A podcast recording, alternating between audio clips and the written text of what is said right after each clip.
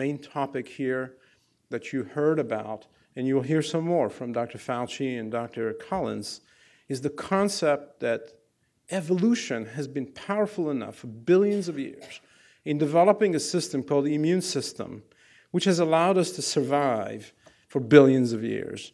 There must be something pretty powerful about that as compared to a scalpel or compared to a radiation machine. And understanding that and unlocking that mystery is probably one of the most exciting things you can do in your life. So I, I'm, uh, uh, uh I embrace, in fact, the concept that learn from nature, don't teach nature. And then create a global network of partnerships is very important. Now, the person who had the vision for the modern NIH is this person.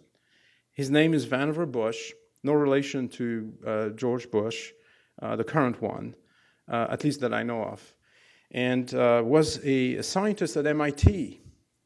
He actually was in the School of Engineering at MIT and then was asked by President Roosevelt uh, during the war to come and help organize the war effort, the science effort.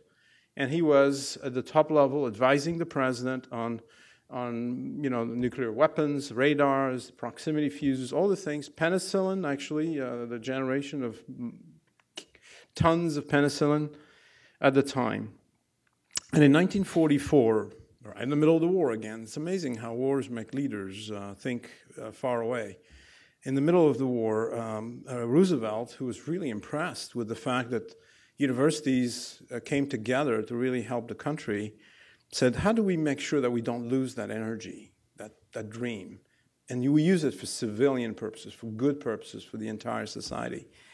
and you know, in, in, in many examples of what I've studied, it's often one person, one, one vision, one document that you can go back to that essentially tells you the story.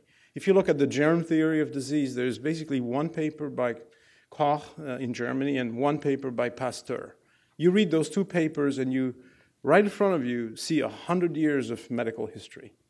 You know, when Pasteur created the Pasteur Institute, the first thing he said, he said, we, were, we will create institutes around the world so that we can understand infectious diseases, make sure that epidemics don't spread and go where the epidemics are so before they come here. And you read that and you say, wow, he was 120 years ahead of his time.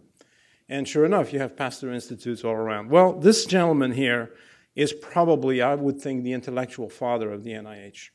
He wrote a, a paper called The Endless Frontier, which was the result of a, a committee work that the president asked him to do and he said, look, uh, and, and, and we have it on our website. I put it on our website because I think it's probably one of the most enlightening documents.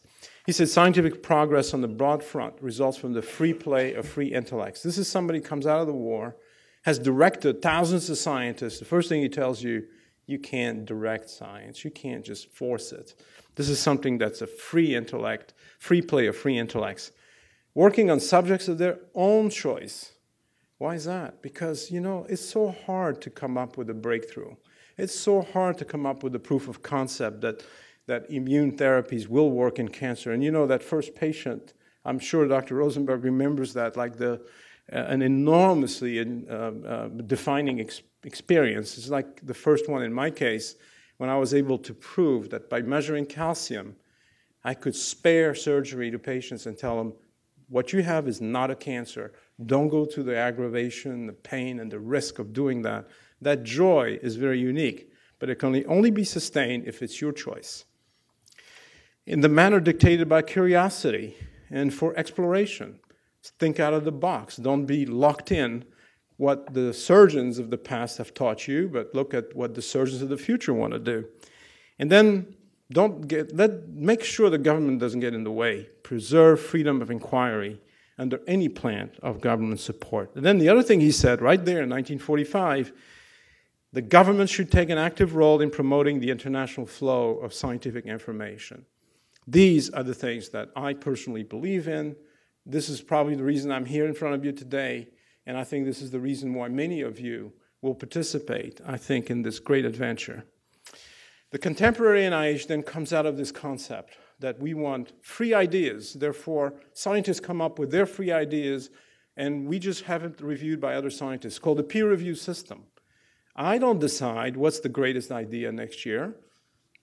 The scientists decide that, and they judge each other.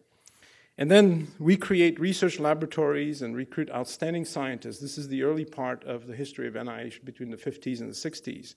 The institutes and centers are created because you need to respond to the public need for hope or public health needs.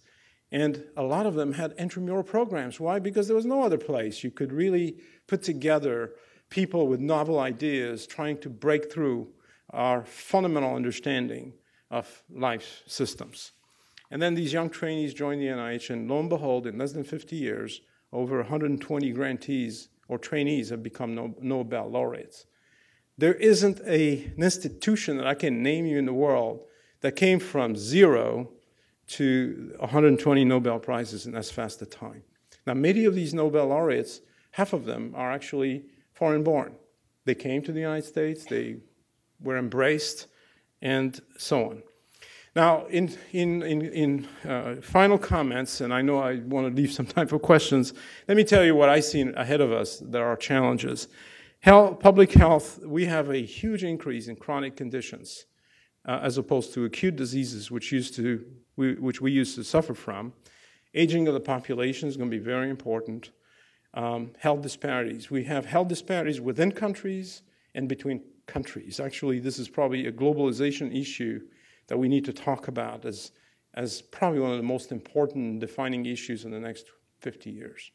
If this continues, there will, there's no security in the world that can be based on disparity of justice and access to health and education. So it's important that we talk about this. Dr. Fauci will tell you about emerging and re-emerging infectious diseases, and because of the connection between our genes, which have been tuned over millions of years for starvation and war and lack of food.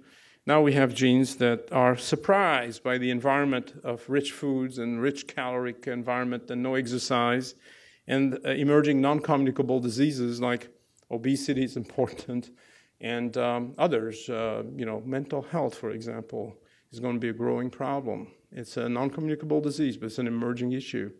Um, pulmonary diseases are uh, definitely an issue. So here's the shape of things to come, and we want to make sure that we do have the knowledge to fight that. Let me just leave you with what I think is the wall in front of us, the real problem in front of us is the fact that uh, biological complexity is really, really daunting. Uh, if you look at on the left, this is just a small diagram of the cell's response to damage. Dr. Rosenberg can probably make a 10 times more complicated diagram by the immune response and all of the interleukin. When he started his work, there were two or three interleukins known. Now there are 27 and more, I think, and growing. And, and, and really, the, the thing that I would like to, the analogy I would like to leave you with is look on your left hand side. This is an IC chip, essentially, an integrated circuit. And suppose you're an alien and you're coming on Earth and you find a PC. You absolutely know nothing about the PC. And then you get to the chip and you say, well, let me understand that. Well, the first thing you would do is you would try to understand the components. And frankly, that's what we've done, been doing for the past 50 years. Uh, we've understood DNA and the genes encoded in DNA and the proteins and how it's translated. All the pieces are basically what we have done over the past 50 years. But if you did this for an integrated circuit, you wouldn't understand that from that comes Microsoft Word or whatever other uh, PowerPoint uh, presentation, slide presentation, or computing. You couldn't tell that. You really need to understand how the system works. So, systems biology, if you will, is in front of us. That's what we need to do. Why do we need to do this? Because we need to change the way medicine is practiced. We have to go from a curative model, which was the model of the 5,000 years before us, uh, behind us, to the new model where we would have to be preemptive. And we'll have to understand enough in a predictable manner about who is at risk for a disease, when does the disease develop, and how does it develop so that we can, and we already know that at the molecular level, diseases that seem one at the observable level are really multiple diseases when it comes to molecular signatures. So we want to understand those signatures, which means in, the, in this century, we're going to reclassify diseases again. And remember, this has happened over the centuries. Every time we have more knowledge, we reclassify diseases. It used to be that you have a pulmonary problem, pulmonitis, meaning your, the lungs are diseased. Now we can have a lot more classification about pulmonary diseases, whether it is you know, fibrotic and, and all, or infectious and others.